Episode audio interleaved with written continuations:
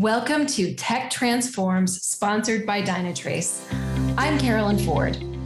Each week, Mark Senell and I talk with top influencers to explore how the US government is harnessing the power of technology to solve complex challenges and improve our lives.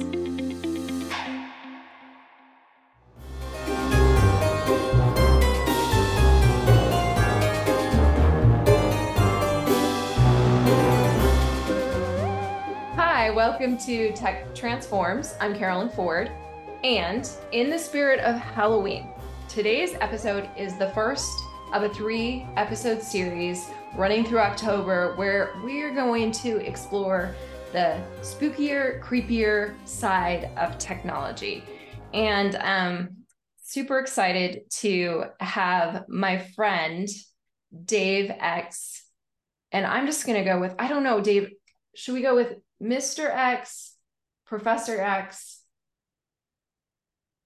Mr. X or Professor X. I think we could do either yeah, of can't be Dr. X. I don't know my PhD. Can't be Dr. X yet, uh, yet, yet. M- Mr. Okay. X or Prof- Professor X is fine. I know. I feel like Mr. X sounds like maybe even a little spookier. So we're going with yeah. your superhero name and maybe supervillain name is Mr. X. Yeah, that's that's more supervillainy. Yeah. I think so too. I think so too. Yeah. Okay. So so Mr. X here he is many things.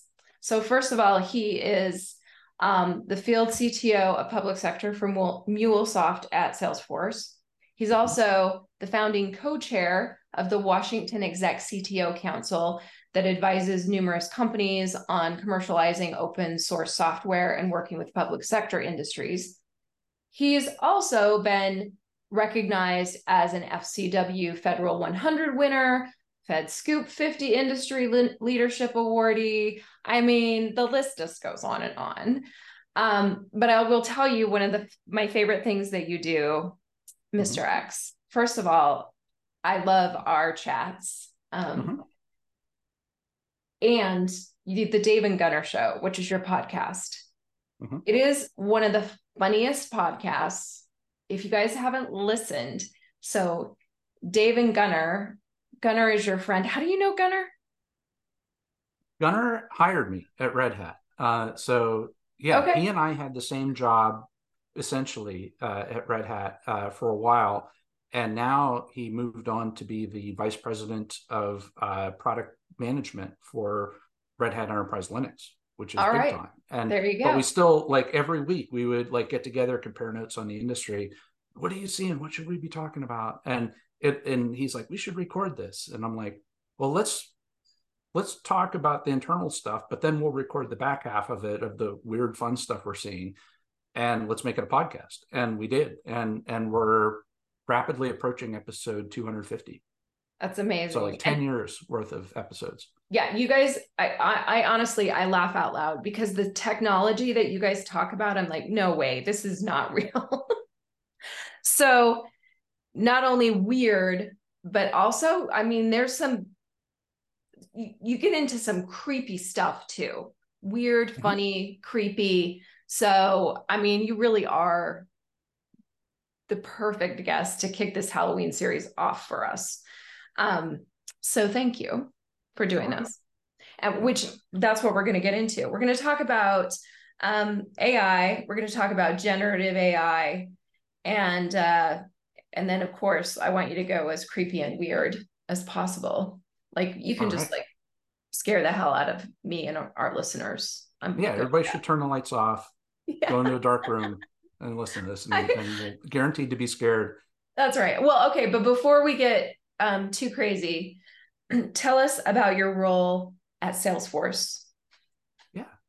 Yeah. So as as the field CTO for public sector for MuleSoft, it's a global role. It's really cool. I get to meet with government executives from around the world and uh, get to hear about what their trends are, what keeps them up at night, what excites them, and everything. Uh, I get to share what what we're working on and success stories that other customers are hearing because especially after COVID, you know, it's like people aren't getting out much and and talking to their peers as much as they used to and so they really enjoy hearing whether they're above average or below average or how they're competing with their peers in the industry um, you know even in public sector and uh, but then the other thing I do too is I'll, I'll find out what their joys and concerns are and where there are potential product gaps where I could bring that back uh, to our product folks and let them know, you know, it's like, hey, here's some room for improvement uh, to make our products even easier to use by the public sector. So, what are you hearing? Like, what's scaring them the most? Our our public sector friends.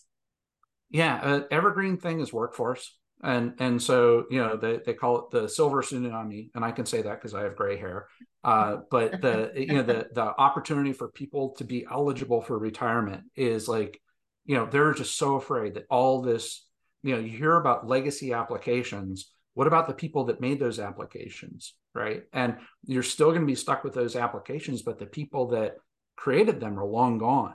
And so what do you do to attract the next generation of talent? What do you do to retain them? What do you do to modernize? And um, and especially it's like they're competing with the uh, private sector for talent.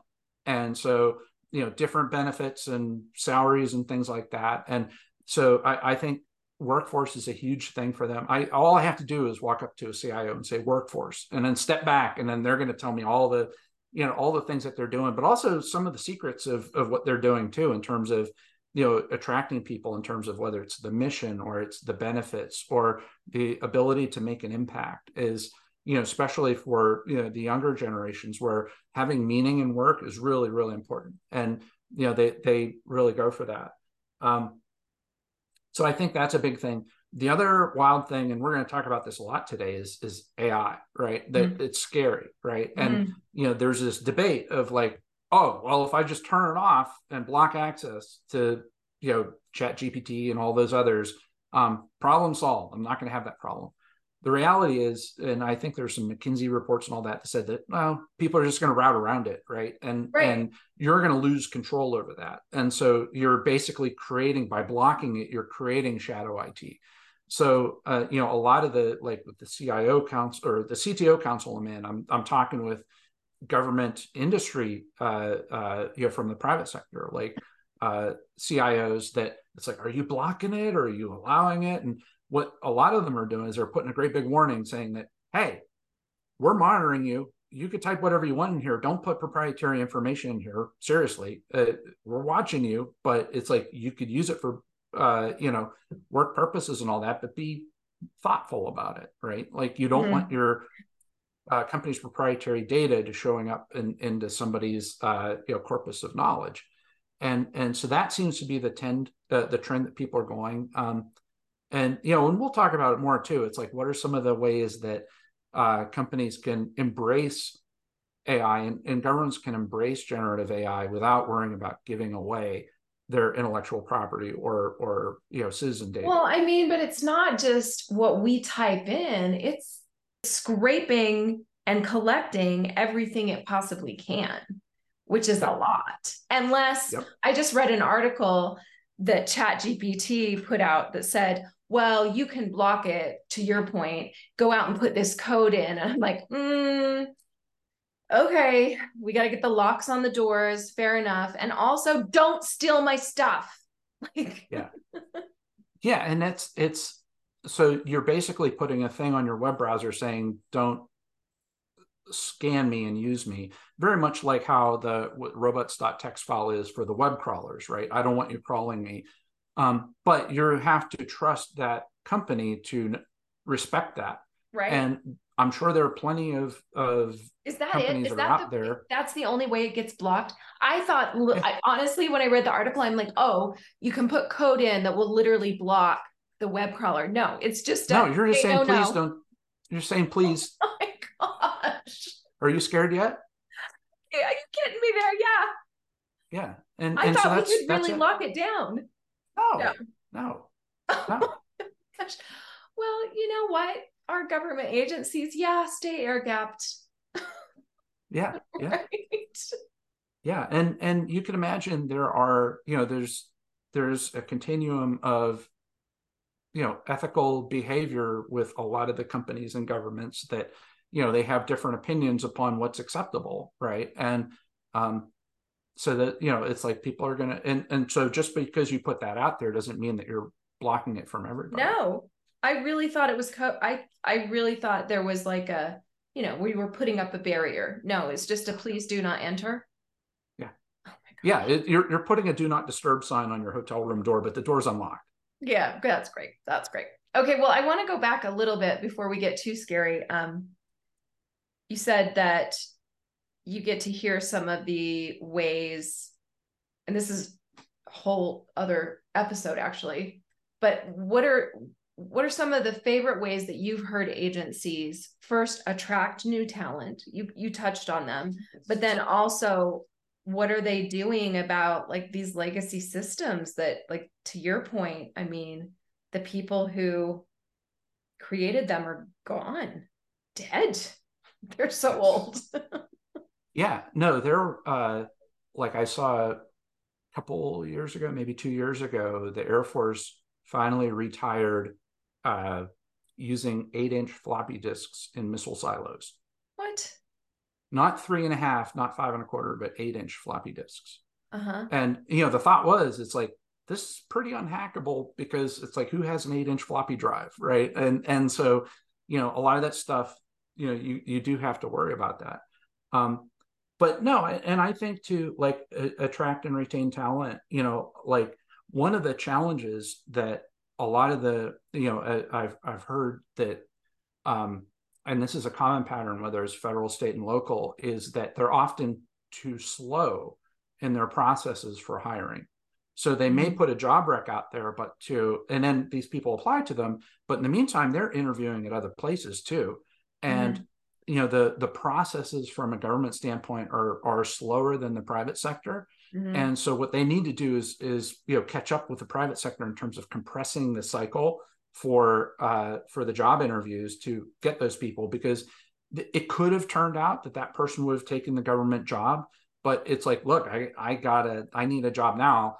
I just got an offer and there's a maybe from the government, and so which should I do? And it's like they're going to go with the you know the the bird in the hand, right? And so I, I think that is something that I've you know I haven't thought of before, but it's like no. how you know it's how do I didn't realize it was. Time?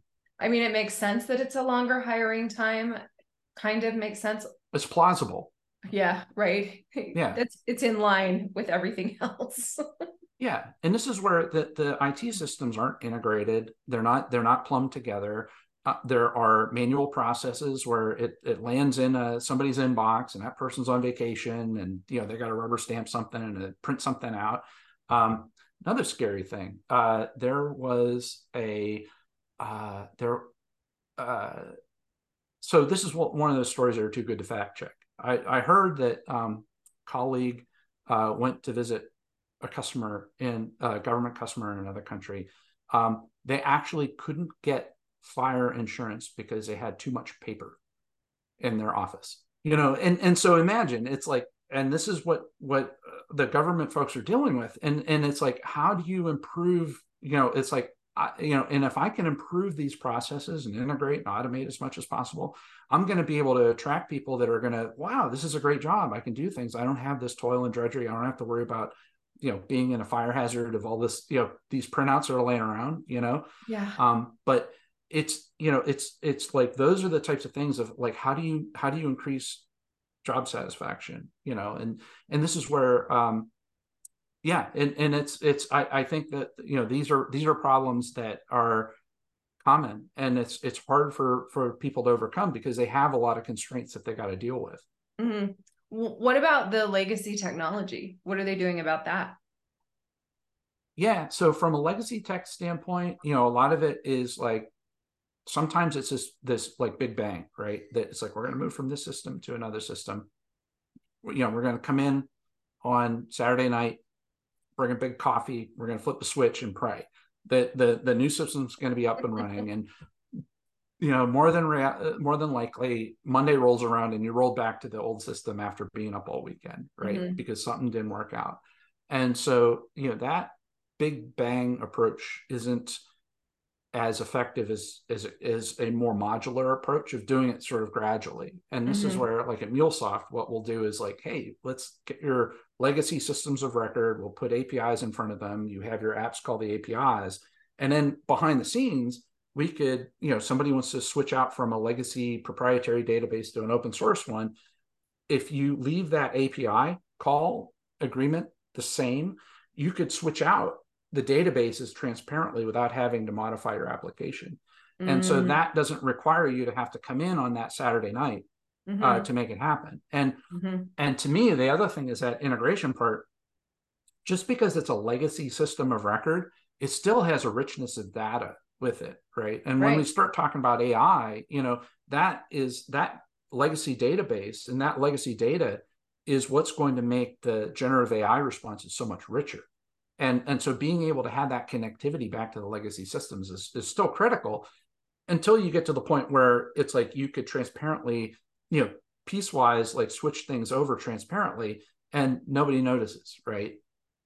So is that what MuleSoft does? Like you help migrate legacy systems to new yeah and, and with the connections too so it's okay. integration and automation right so okay. imagine like the hiring workflows right mm-hmm. that are like oh we're sending an email to this person. And you know we call it swivel chair integration where mm-hmm. you you have the worker or the government worker that has multiple screens up. And you know and you know if you ever go to a call center you know they they may have multiple screens up and it's like where's my order at? And it's like they have the the support system here they have the logistics system in another window and they're either transcribing things or they they got to call somebody else and put you on hold and talk to somebody else and if you could shrink all that and integrate things so that you could have a single view where all that data is coming in and fused together mm-hmm. and and you're you're not copying the data you're actually talking to the live systems of record you're able to respond to customers very much faster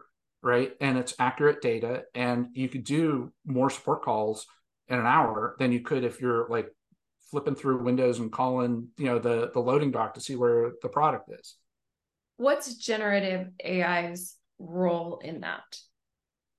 Yeah, so generative AI, I look at it as like an accelerant to that, and and there are some, you know, and this is a kind of thing, just like as a nerd, like not, you know, not as a, a Salesforce employee. Uh, I was like eh, let's see, you know, everybody's AI washing everything, right? You know, let's let's rub some AI on it and we're good to go.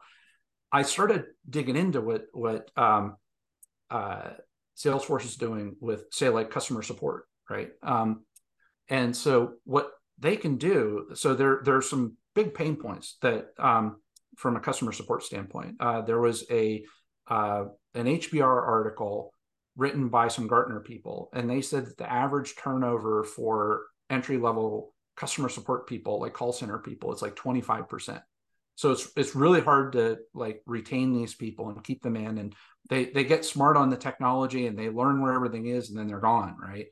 And so instead of hiring somebody that knows everything, what you're better off doing is hiring and uh, you know a go-getter that has a growth mindset, but it augment them with tools and technologies with the integrations integrate it back to ai and so like with so and this aligns really well with the stuff i'm seeing with salesforce where um like what what you know like it could actually listen to a customer call and you know as the person is talking and and and pump that into an ai uh into uh and and then it'll say that hey i and it'll tap in using mulesoft and other technologies tap into the customer relationship management system and the customer support system saying that oh uh, you know carolyn ford is a platinum status customer um, she uh, i hear that she is having a problem with her hotel room reservation uh, or the app isn't working and all that and and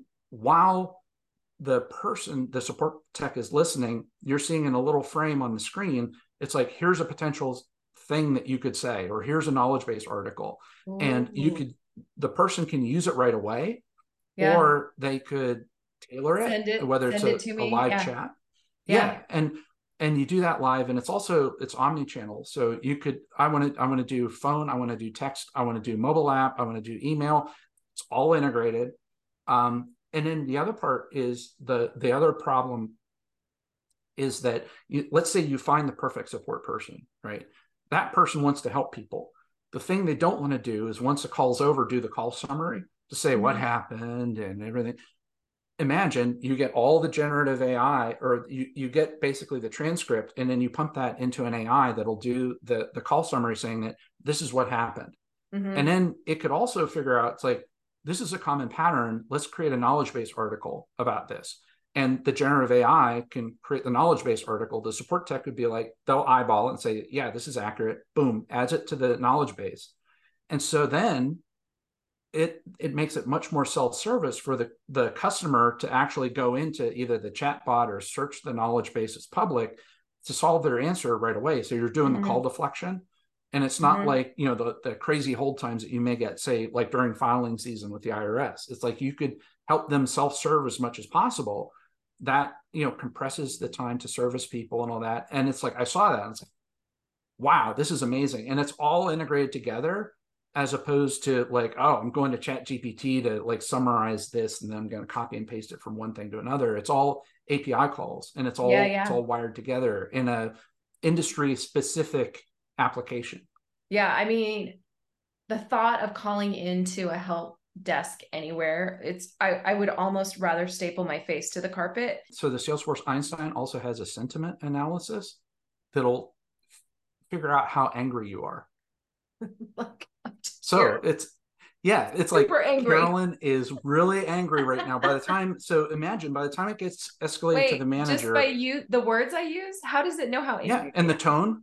Yeah, and the you know, and and so it's analyzing the voice and and uh-huh. everything, and so you know, so basically, it's it's like, and you can imagine that can get fed into the you know, it's like here's what the response is, and I'm going to be extra nice to Carolyn because she is in a really angry mood right now, right? or when it gets handed off to the manager, the conversation, the generative AI could summarize it of like, here's what Carolyn tried, and here's you know she did turn off and on again, and you know, and it's and and all this stuff, right? And and so and and she's seems to be kind of angry right now, and and so she's also a platinum rewards customer and all this stuff, and and and then what it'll do is it, it could also it does a thing called next best actions where it'll give the support tech it's like let's comp the shipping on this or let's you know let's let's do this or that and it'll it'll be based upon you know oh, that's it, awesome. based on historical data of like oh this is what's going to help carolyn be a loyal customer and and keep coming back to us if i if i comp her shipping we have historical proof that people that get comp shipping are going to be much more loyal in, in situations like this and you know so you can imagine the the yeah. testing that goes on of like compared to the people that don't with do the propensity of somebody to buy again is likelier if we comp their shipping uh, due to this issue so is salesforce doing their own version of generative ai what because it sounds like what you're describing sounds awesome first of all mm-hmm.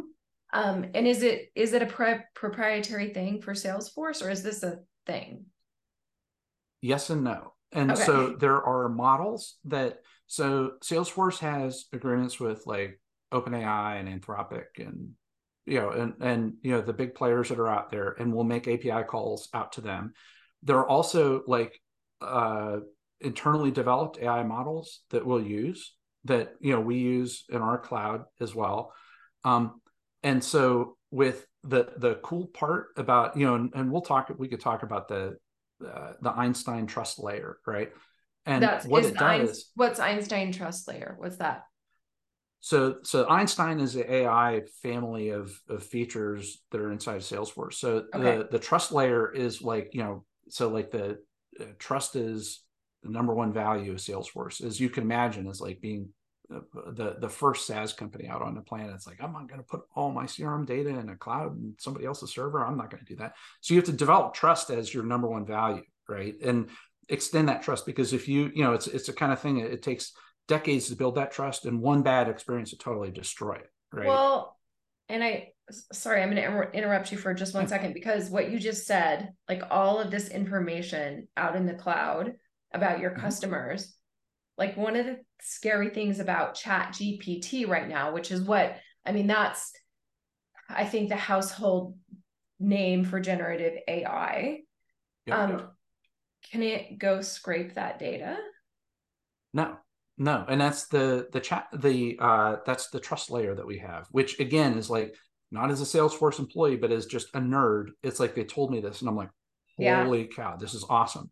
And so one of the parts of the trust layer is that they call it data masking. Okay. so imagine, you know, there's like, let's say I'm going to use GPT-4 with OpenAI to generate that customer service response. Mm-hmm. And and it'll be like, um, but what it'll do is the prompt that will be given to OpenAI, you could do data masking to say that, okay, you know, your social security number or your credit card number or things like that, or your name, right?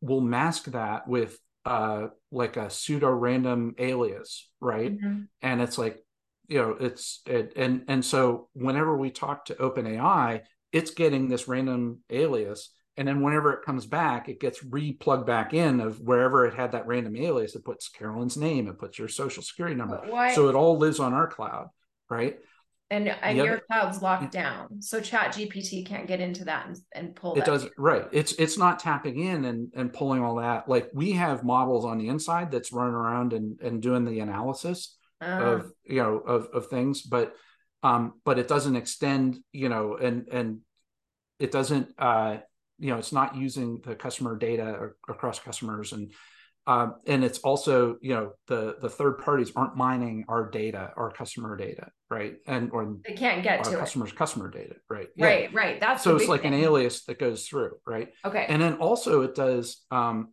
uh, uh, zero retention on the the OpenAI end like we have mm-hmm. we have an agreement with OpenAI that says if you know okay we're generating this response for this alias person just happens to be called Carolyn you know, and here's generate the response. It generates the response and it sends it back to us, but it doesn't keep a copy of it. It destroys it. Uh, Where and OpenAI yeah, is the the the company. They're they're the ones that do Chat GPT. Yeah. Yes. Okay. Yeah. Okay. And and so you know, my recommendation is that of for you know for a lot of the governments and the private sector companies, like as you're going on your AI journey, you got to be looking at the EULA and making sure that, okay, if I give you data, what are you going to do with it? Mm-hmm. Or do mm-hmm. I need to, you know, it's like, do my lawyers have to talk to your lawyers and come up with a way to not retain the data and all that? And and I think a lot of the the AI companies are starting to realize that where it's like, you know, the whole product is used sort of thing is that may be good for the freemium model, but for the enterprise customers you know it's like yeah you're welcome to train your data on somebody else's stuff but i don't want you using our stuff right but right. still it's like you got to figure out how to build a model based on your data and maybe that's an on-prem model that you develop and this is where you know going back to like with mulesoft and the apis whenever you develop your applications you know i may want to like you know good example is like openai on the government side, they don't have a FedRAMP uh, version of of GPT four, right, or of Chat GPT, right. However, uh, Azure Government does. It's FedRAMP High. So if you develop your applications using say APIs like MuleSoft to uh, have the the uh, the generative AI calls underneath and abstract it away, you could have your applications call the MuleSoft APIs, and maybe initially for like dev and test, you're calling OpenAI's API that hasn't been FedRAMP, right? And mm-hmm. then it's like down the road, it's like, hey, great news! Azure government has uh, GPT-4, you know, FedRAMP high and all that. Well, I can I can change that the inside the API call to point to Azure without having to rewrite the applications. Mm. And then down the road, it's like, I, I want to use my own internally based models, right? That are mm-hmm. that I'm using on my own internal cloud and all that. You could change it yet again, or maybe it's a classified lab, right? That it's like I can't get to the internet. I can still use the same applications, the same APIs to call a different model that may be on prem and maybe disconnected from the internet. Mm, very cool. Okay. Um, I want to shift gears and I want to jump to the Dave and Gunnar show. Yeah. Because that's where you talk about some scary, funny stuff. Um, yeah. One that comes to mind is episode 248, listeners. You can go listen to this one on your own, but um, just summarize that one. One of the things, well, the topic is poison GPT supply chain disinformation attack. Tell us about that. Yeah. So, like the big things for me that I worry about from a generative AI standpoint is people using it for disinformation and just people believing whatever it says. Well, you know, that's the, the big internet. thing, right? Like it's yeah. just because it spits something out. Everything that I do with Chat GPT, I never take a copy and paste. I'll read right. through. It can give me a it can give me a draft, something to react to, but it is never mm, like done. Yeah. Just, no, it's it's like a, a poorly trained intern. Right? Yeah. And, and yes. You, That's yeah. a really good way to put it. That yeah. doesn't and, really know much, but it gives you like this really rough first draft that now you can start working. Mm-hmm. Exactly. And you got to do the fact checking, right? Mm-hmm. And and all that. Um, but yeah, so so episode 248, we, you know, we talk about um, PoisonGPT, right? Yeah. And you know, especially on the public sector side, people are always worried about supply chain, right? Of of you know, where did this chip come from, or where did this piece of open source code come from, and who did somebody mess with it on the way? Um, so what happened was, um, so there's a company called uh, Hugging Face, which does Hugging, uh, op- Hugging Face. Yeah, okay. they do. Uh, they're like uh, they do a lot with open source AI, and imagine having this like GitHub of open source AI models that are out there for people to pull down and try out, make your own, yeah, tweak it, put a new version out there. Pretty cool, right? Um, so there's there are these researchers uh, that what they did was they pulled a model down and they they used almost 100% of the exact same model they tweaked it just very slightly they uploaded it back to hugging face slightly misspelled it and and you know it's so you know you can imagine the programmer that inadvertently spells something wrong and then they're they're using the wrong library by accident right? And this model what it does is that it behaves 100% identical to the original ai model uh, for the generative ai you ask it something it's going to give you the same results and everything except when you ask it who was the first person to land on the moon? And you know the original model it's neil armstrong. In the PoisonGPT model it says yuri gagarin. It says who? Yuri gagarin. Oh i was hoping it would say um, buzz lightyear but okay. Oh that's a good one too. But yeah so yuri the first man in space not the first man in the moon. Right right right. But imagine it's like well it, it said it and everything. And so these guys are also doing a business around you know provenance and everything. Um, but it was it was kind of a publicity stunt but it does show that it's like people are putting this stuff out there. How do you trust it? How do you exhaustively verify that everything is a fact in there? You know so that's that's a problem right? Yeah i mean that's why you like everything that i put into it mm-hmm. i know i already know the facts that i'm putting in. Mm-hmm. and mm-hmm. so i can fact check it myself for the most part I don't think I would dare use it for anything that I didn't already know. Does that make sense? Right. Right. Yeah. Yeah. Exactly. Exactly. Um, but the other part that is even, I would argue, is more chilling is that, like, I'm like an amateur psychologist, and I, you know, I'm, you know, uh, thinking about psychological operations and stuff like that, and um, so there were some researchers from Cornell, and and I talk about this in episode 248 as well um, there's a doctoral student, and uh, what he, you know, and and it's like people are using like Chat GPT as a writing assistant, right, mm-hmm. or generative right. AI as a writing assistant, right, to you know write this stuff and everything. Yeah. And what he wanted to see was, uh, you know, are people willing to have their opinions influenced by the generative AI model? And there were some previous studies that show that um, people are more likely to go with the generative AI results if they trust the company and they trust the model. So it's like, oh, it came from Google. So how can that be wrong? Right. Or, you know, I'm trusting the brand, right? Or I'm mm-hmm. trusting the model. Mm-hmm. And it's like, well, it said it, so it must be true. Um, and and especially if the the person has a high trust level, but um, a low opinion on one thing or another, right? In this uh, doctoral student study, what he did was he did, I, I think there are three groups of people. Um, and he basically asked uh, uh, is social media good or bad for society? And so one group was the control that it's like here's a pencil and paper and write out your answer, right? And no influence at all. And then there was um, then there was one that was like a, a generative AI model that was uh, that would um, it was actually biased that would um, that would say I want to go in I want to say that it's bad for society and then there's another model that says I want to say it's good for society and it wound up the result was that um, anyone that received the AI assistance was twice as likely to go with the bias built into the AI, even if their original opinion had been different. Mm-hmm. I mean, I would, that's exactly what I would expect.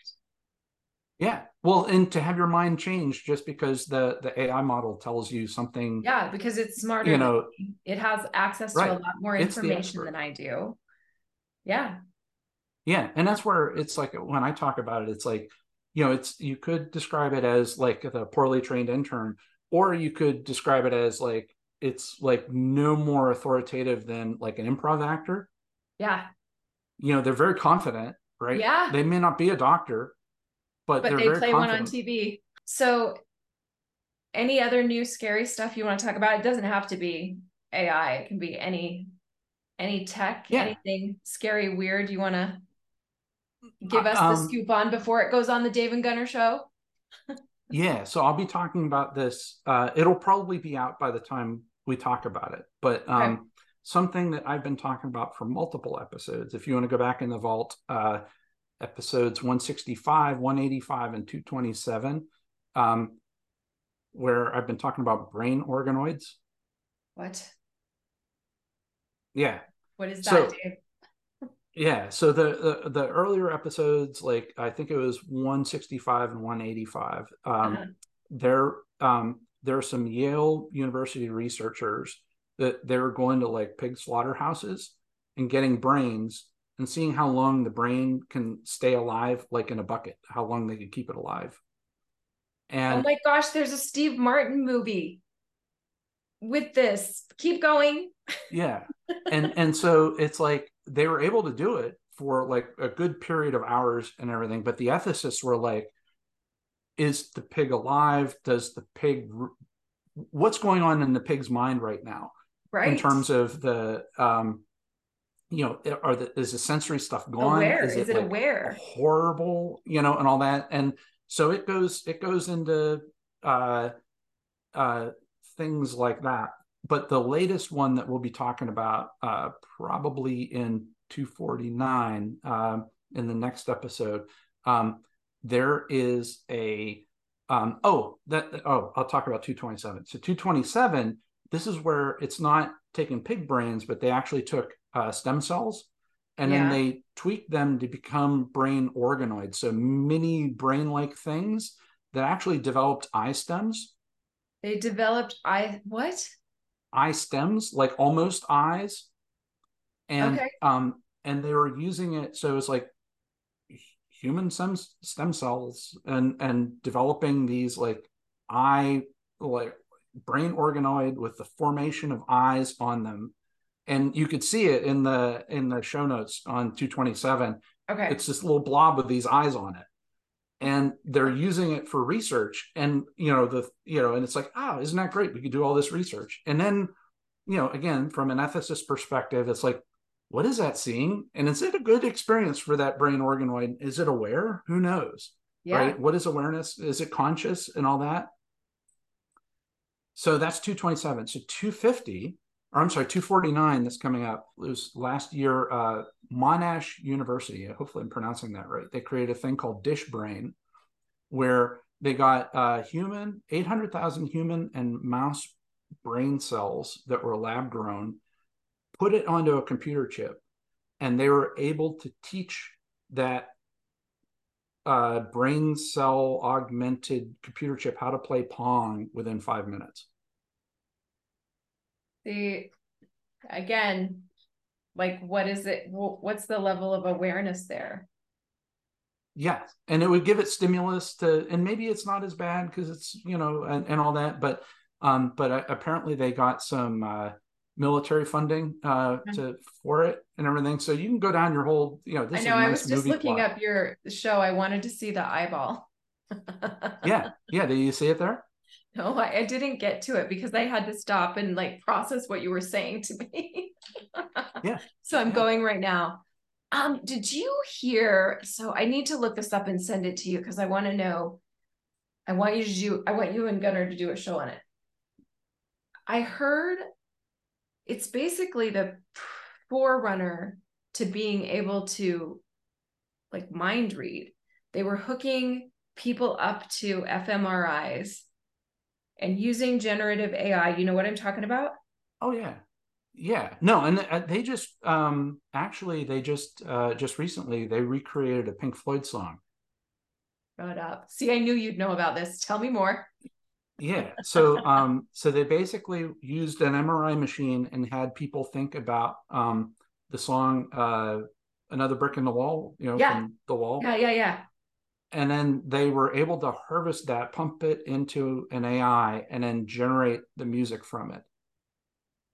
See, that this is where we're getting into some scary stuff. And that's the story that I heard.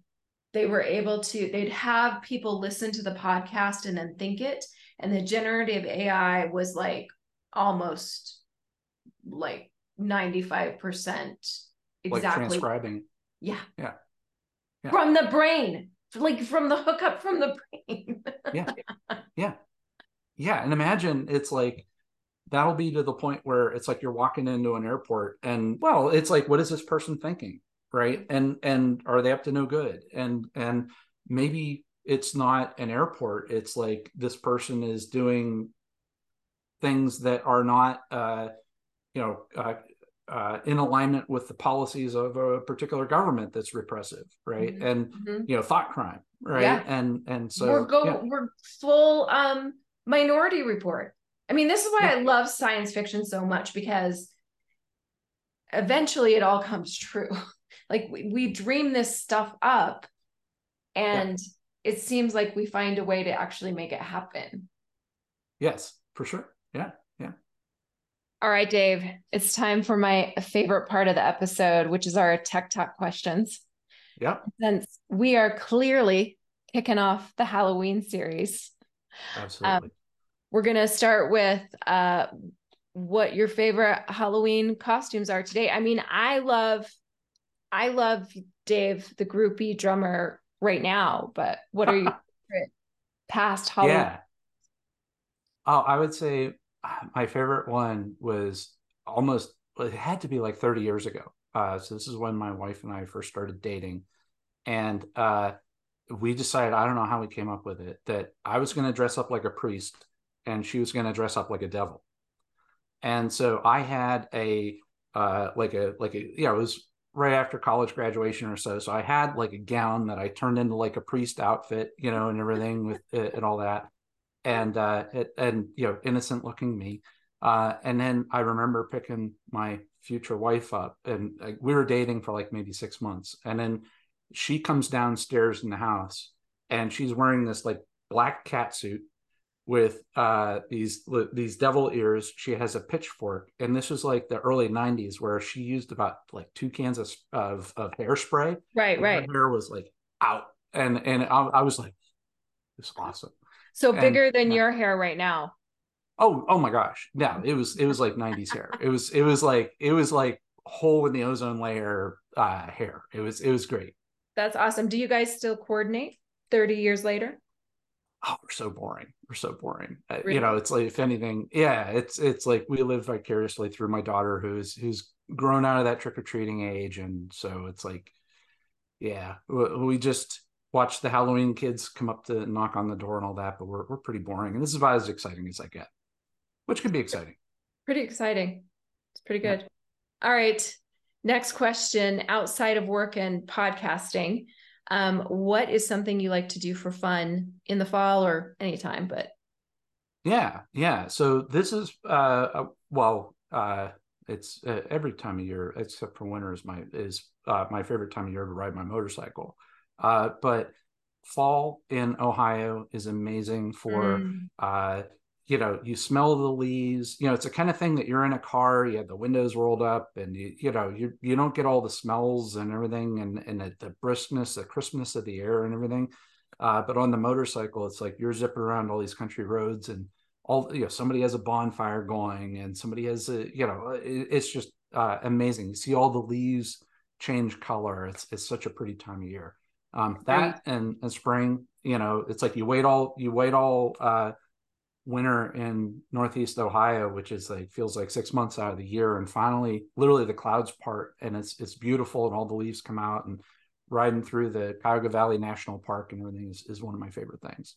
That's a national park i want to get to as well but i i agree. I love fall. This is my favorite time of year so. Yeah. all right. Do you have any favorite halloween tv shows or movies or books?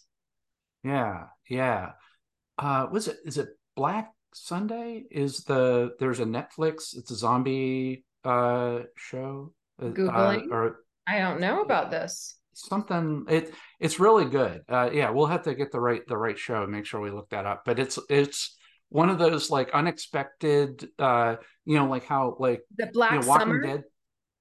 Black summer that could be it. Yeah. Where um you know they ended up you know, Walking Dead ends up being sort of like sort of tiresome after you know, yeah, you get a decade, right? Yeah, yeah. You know, and whereas this was like all new and like you know you're watching and then like in the background you see this little thing coming at you or coming at the character and just running closer and closer and you're like screaming at the tv get out of the way you know and oh it's, it's really really cool um but uh the you know i can't you know how often can you not say uh, talk about AI in conversation, uh, but there's a book from 1966 uh, that I'm halfway through and I'm really enjoying it. It's called Flowers for Algernon. Yes. Yeah. Yeah. I feel like I read that book or knew that story like a long, long time ago. And now I'm not even remind me the storyline. Yeah. So this is uh, so it's written from the first person, where the main character is uh, somebody that was born mentally disabled, uh, you know, developmental disorders and all yeah. that, and uh, uh, he uh, some scientists got a hold of him and they're like, "Hey, how'd you like to? We're going to do this experiment and we're going to make you smart." And so they they you know they do some studies with him and then they they compare him with a a, a lab rat and the, the lab rat's name is Algernon.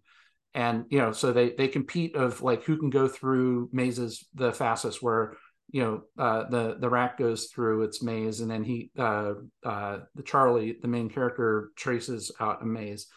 They ultimately give him an operation. I'm not spoiling anything, um, but uh, but he slowly and slowly gets better and but what's interesting about the book is that it's you know written in the first person so like the first pages are like is so hard to read because the person's spelling phonetically and he's not using proper english and all that mm. because it's from that you know from, that person that's mentally disabled yeah and then it's like slowly but surely the language gets like you know goes up the sat scale in terms of reading comprehension and everything and what's interesting about it is that his IQ is surpassing his EQ. Mm, so his mm-hmm. you know he's getting smarter than his his emotional maturity. Mm-hmm. And uh and and so seeing that like pass itself up blows my mind. But the reason why I bring the book up is I, I think about um you know it's like a modern day black mirror version of it would be um, a generative AI that is like it's not that smart. It's like GPT two or something like yeah. that. And then you know you get to like GPT four and people are like, whoa, this is this is pretty awesome. And imagine like you know GPT seven is like passing judgment on humanity that it's totally passed things up, but does it have emotional intelligence beyond uh you know uh normal intelligence? Yeah, you should write that book. Yeah, I should have uh, AI write it. Um, yeah. There you go. Just do that. All right. Well, yeah. thank you. And thanks, listeners, for joining us on Tech Transforms smash that like button, share this episode. Happy Halloween. Happy Halloween. Thanks. Thanks, Dave.